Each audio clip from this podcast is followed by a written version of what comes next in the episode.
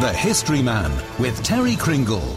Hayden Wood was not Manx by birth, but he was Manx by upbringing and culture and education, and the influence of the Isle of Man on his life inspired much of the music for which he was world famous as a composer.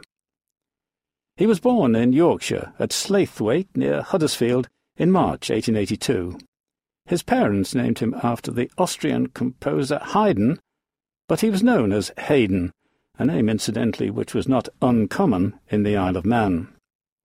His father Clement was a schoolmaster, and the family moved to the island when Hayden was two years old. There were three brothers, and all were musically gifted, and as soon as he was able to hold a violin, Hayden was taking lessons, and he was still a boy when he was giving public recitals in Douglas.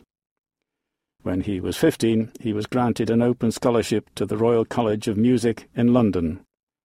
Still in his twenties, he went on a world concert tour with the celebrated Canadian soprano Emma Albani, but his mind was turning more and more to composition, and his marriage to the soprano Dorothy Court in 1909 inspired him to start writing ballads. These made him world famous, and of course a rich man, as his work was transmitted to a vast audience by way of gramophone records and the wireless BBC Radio. This brings us to the song which so many people recognise. During the First World War, Hayden Wood composed Roses of Picardy, which touched the hearts of ordinary people enduring the horrors of the battlefield. Its huge success earned him, they say, about £30,000 a vast sum of money in those days. Hayden Wood's other well-known songs include A Brown Bird Singing and Love's Garden of Roses. He was also successful with orchestral works.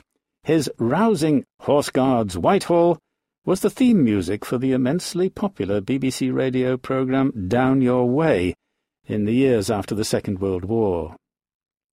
At the same time, his memories of life in the Isle of Man were still alive and in the 1930s they resulted in works entitled Manx Rhapsody, Manx Overture, and Mannin Veen, a tone poem, the title of which means Dear Isle of Man.